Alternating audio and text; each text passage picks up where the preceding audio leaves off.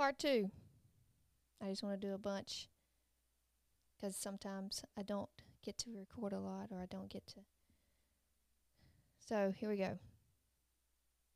I found this verse the other day. Anxiety in the heart causes depression. Proverbs 12:25. Scripture covers everything.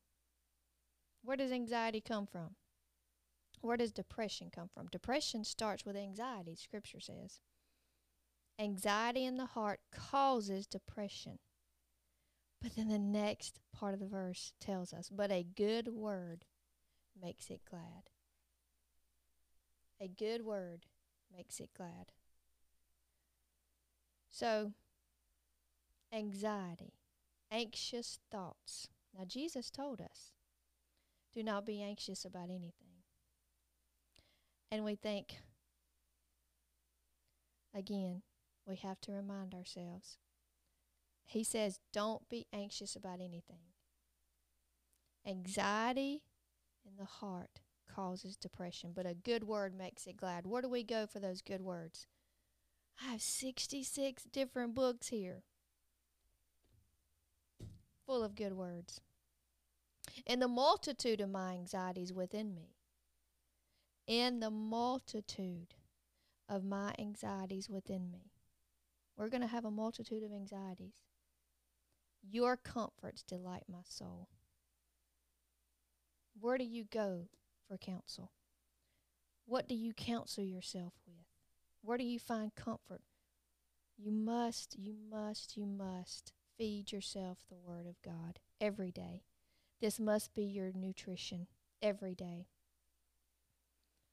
A merry heart makes a cheerful countenance. A merry heart does good like medicine. So, in the multitude of our anxieties, what are we going to do?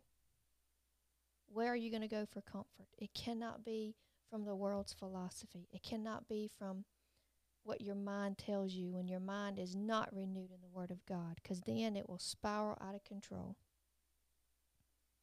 So when you're facing having anxiety and you can feel it and you know it, that will lead to depression if it's not checked. If you're not reminding, that's why Paul says, renew your mind every day. Proverbs 12:25, go study it. Anxiety causes depression. Psalm 94 9, in the multitude of my anxieties. And then Jesus said, Don't be anxious about anything but in everything by prayer with thanksgiving.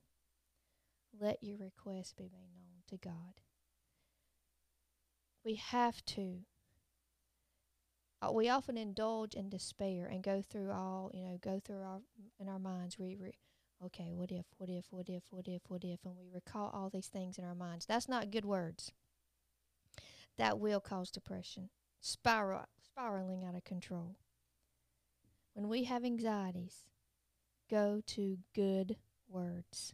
His word is perfect.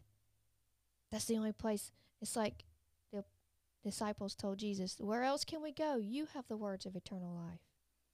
You have the power to help us with this anxiety we're having. And He knows how to fix it, He knows how to help us. That, is, that does not mean it's going to be fixed overnight. We're going to struggle with this. But He's going to be with us. We have to remember He can't lie.